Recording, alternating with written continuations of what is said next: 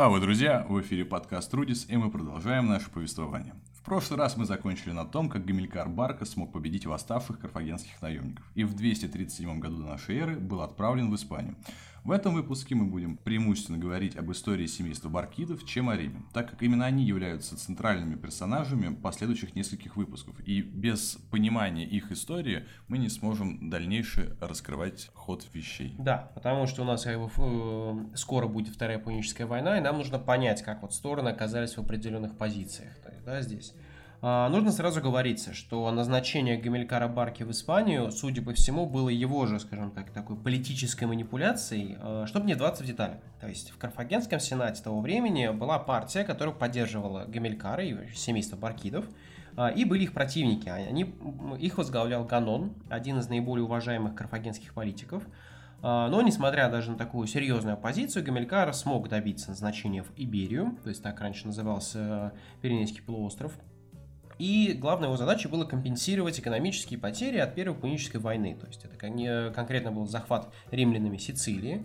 И проблема здесь была не только в контрибуции, которую нужно было выплачивать Карфагену, а сколько в том, что вот потеря Сицилии это также была потеря, скажем так, притока экономического капитала, получается. И выплачивать, и восстанавливать, выплачивать контрибуцию надо было с чего-то. И, не, и также сильный удар нанесла вот эта ливийская война, то есть на, война наемников – потому что, опять же, нужно было восстанавливать еще и армию у себя. Пиренейский полуостров он был полон месторождениями серебра, иногда и золота, и поэтому было очевидно, что для восстановления экономической мощи, а вследствие военной мощи Карфагена, было необходимо захватить эти земли, наладить добычу драгметаллов и а, наладить их поставки в Северную Африку. А какая сама позиция была вот в целом? Вот кто там мог противостоять? Да, значит, э, на острове проживало, проживали, получается, иберы ближе к югу, кельты ближе к северу полуострова и кельты-беры. То есть это была некая смесь вот этих первых двух народов. Ну, где-то, видимо, посерединке. Ну, примерно, да. А, помимо того, что сами эти народы друг друга недолюбливали, так еще и внутри них было множество племен, которые постоянно друг с другом воевали. Ну, та, таким образом это не должно было составить больших Конечно, проблем. Конечно, то есть до этого Гамилькару противостояли э, римляне дисциплинированные, а после этого появились, э, значит, после римлян были профессиональные наемники, а такой вот, такой расклад в целом полностью устраивал Гамилькара и сильно э, упрощал задачу. Ну, это как в песочницу вернуться. Действительно, да. То есть, как так, понижение уровня сложности. А, с некоторыми племенами удавалось договориться миром, а с другими необходимы были агрессивные переговоры. После таких переговоров, после военных действий, Гамилькар всегда сурово расправлялся с вождями и военачальниками, то есть их э, прилюдно казнили, распинали, а рядовых солдат распускал по домам. То есть, потому что Гамилькар планировал потом этих людей вести за собой, и проявлять к ним жестокость было бы, ну, наверное, неразумно.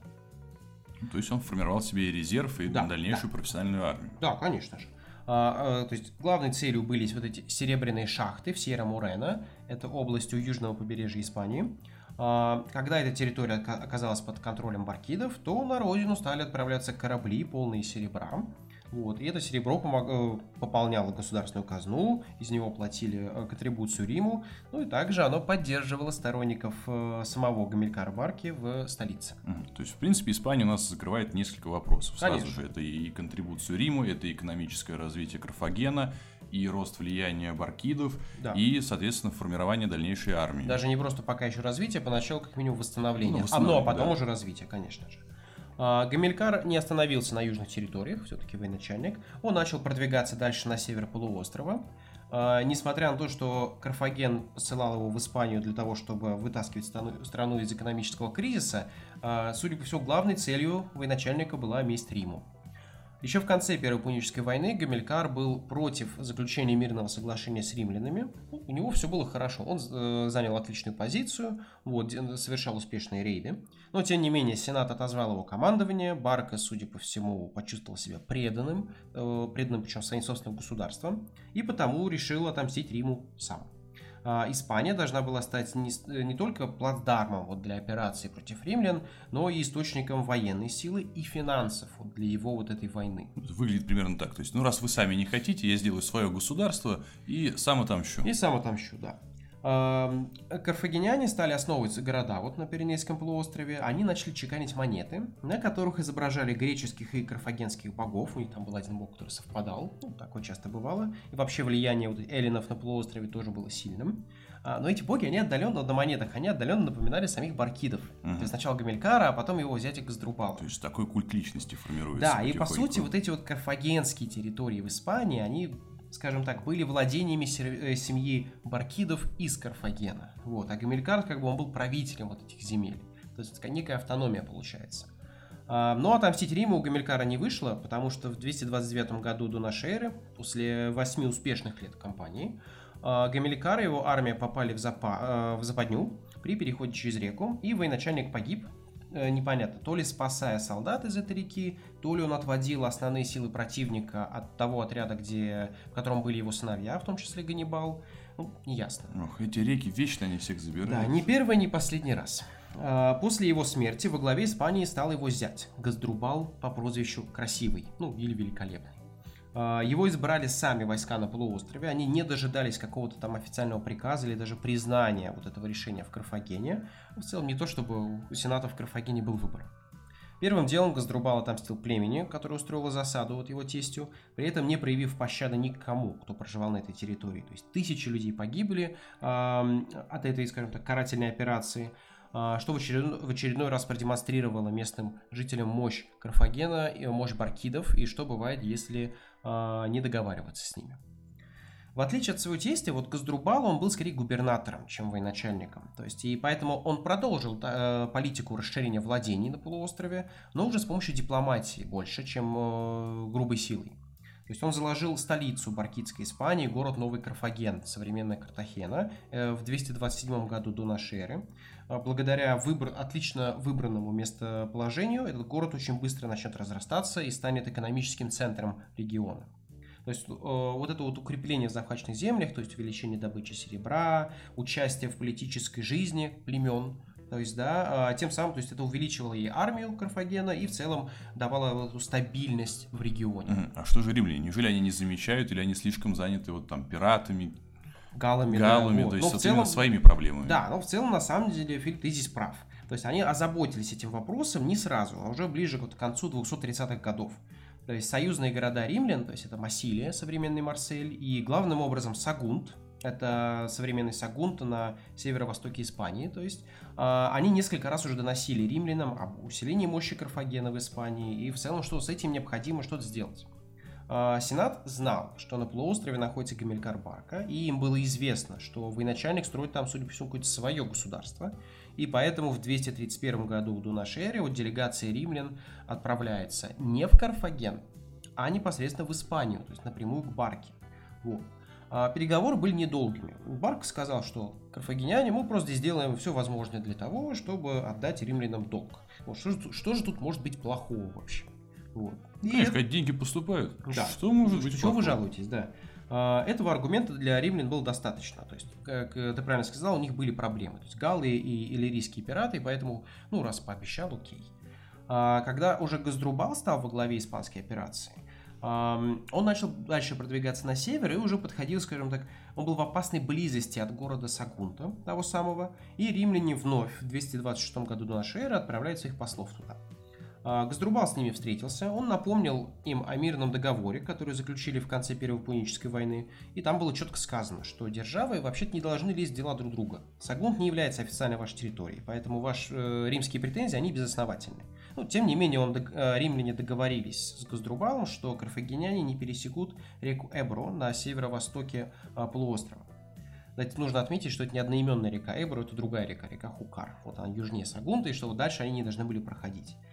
А, и в целом до 221 года а, римляне были спокойны относительно происходящего на Пиренейском полуострове, но тут пришла весть о том, что в результате заговора враждебных кельтских и иберийских племен Газдрубал был убит, и теперь во главе стал 26-летний сын Гамилькара Ганнибал. Немного о нем. О детстве одного из величайших полководцев нам известно не так много. Мы точно знаем, что вот э, чуть ли не с самого рождения он был с отцом в военных лагерях, в том числе он был в лагере на горе Эрикс, да, откуда Гамилькар вот совершал вот эти вот рейды на римские лагеря.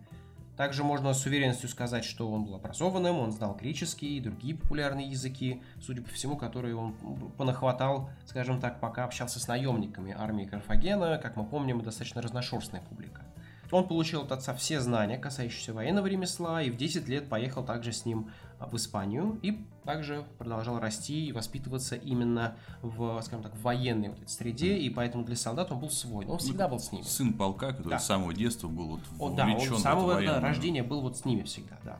После смерти отца юный Ганнибал отправляется на родину, Карфаген, то есть очевидно каким-то личным мотивом, а, но очень скоро он был вызван обратно, вот, к Издрубалам, чтобы помогать ему вести боевые действия. А, опять же, скажем так, нек- некоторые источники указывают на то, что вот он в 10 лет уехал в Испанию и вернулся в Карфаген только через 36 лет. Но, судя по всему, это некие поэтические э, преувеличения, вот, поскольку ну, есть данные о том, что он возвращался. То есть получается следующее. От Гимникара он больше как бы получал такое военное ремесло, а да. вот от Газдрубала уже именно усваивал дипломатию. Да, да. То есть э, в целом Газдрубал получил ему командовать конницей, чтобы продолжало его обучение и становление как полководца. Но э, Газдрубал всегда брал его на все дипломатические встречи. То есть он таким образом обучал его побеждать не только оружием, но вот и словом. То есть, да, и мы в целом э, еще не раз увидим, как Ганнибал это продемонстрирует. Идеальный набор качеств. Да, да, действительно. Супер полководец. А, но пока что, 221 год, э, Ганнибал занимает место убитого Газдрубала. А, то есть, опять же, до официального решения Карфагенского сената. Вот. Ну, для как бы, армии вот в Испании это был единственный возможный вариант. То есть, кто-то видел в нем отца его, Ганимелькара. Кто-то просто был очарован его харизмой. Все абсолютно признавали его э, полководческий талант. То есть, ну, без вариантов. И в целом даже по описаниям римских источников Ганнибал, вот он предстоит перед нами вот этим настоящим профессионалом дела, вот этим подлинным лидером э, своих людей. То есть он э, действительно к ним относится с заботой, он разделяет все их невзгоды вместе с ними. То есть про него пишут, что он стоял в ночных дозорах, то есть он подходил к солдатам и сменял их. Э, он ел вместе с ними э, такую же еду, то есть он спал на таких же подстилках, как они. То есть в целом, ну, ну, то есть ночью надо было его еще разыскать. Вот. Он не носил на себе какого-то золота или излишества или украшений. Что его выделяло, так это лошадь, разумеется. Вот, и также оружие. Здесь он искал себе лучший вариант. Ну, здесь нечему упрекать, все-таки профессионалу нужно высшего качества Да, в боях он участвовал, то есть, да, сам, поэтому, разумеется, он рассчитывал на лучшее.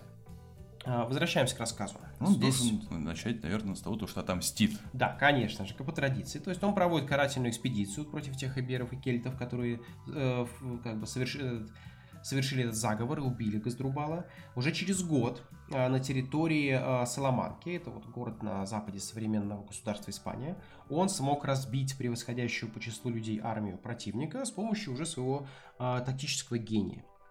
То есть суть была в том, что он отступил вот, непосредственно перед столкновением с врагом, и поэтому противники были вынуждены гнаться за карфагенской конницей через реку Тахо. Опять река. Опять река. Значит, как только они начали перебираться, то есть на берегу их встретили карфагенские слоны, то есть с другого берега их тоже замкнула конница. Ну и на этом все. То есть кто-то погиб в битве, кто-то утонул в реке. В результате тотальный разгром армии, а э, Ганнибал несет небольшие потери и одерживает просто какую-то шломительную победу. Ну, то есть он набил руку. Да, на племенах он набивал руку. Были и более мелкие операции, разумеется, тоже успешные. Одержав такую победу, Ганнибал, судя догадывался, что следующей целью должно стать что-то большое. То есть уже не племена, а Рим сам. А по легенде, вот когда вот э, Гамилькар собирался в Испанию, он спросил у Ганнибала, то есть, хочешь поехать со мной? Ну, разумеется, мальчик, который в целом не так много видел отца, сказал, ну, конечно, хочу, пап. Тогда Гамилькар, принося жертву на алтаре, ну так было принято, он э, заставил поклясться, ну как заставил, сказал Гамилька, э, Ганнибалу поклясться, что тот никогда не будет другом римляна. Вот, то есть легенда красивая. Возможно, она имела место быть, действительно. Вот, но о причинах того, что случится дальше, и Второй Пунической войны, и как Ганнибал будет себя вести и начнет путь к исполнению этой клятвы, мы поговорим уже в следующем выпуске. Да, я думаю, в следующем выпуске. Тема большая, важная, много событий, Собственно, много чего ему предстоит ответить на вызов вот этих да. профессионалов. Да. да. До встречи в следующем выпуске. Всего доброго. thank you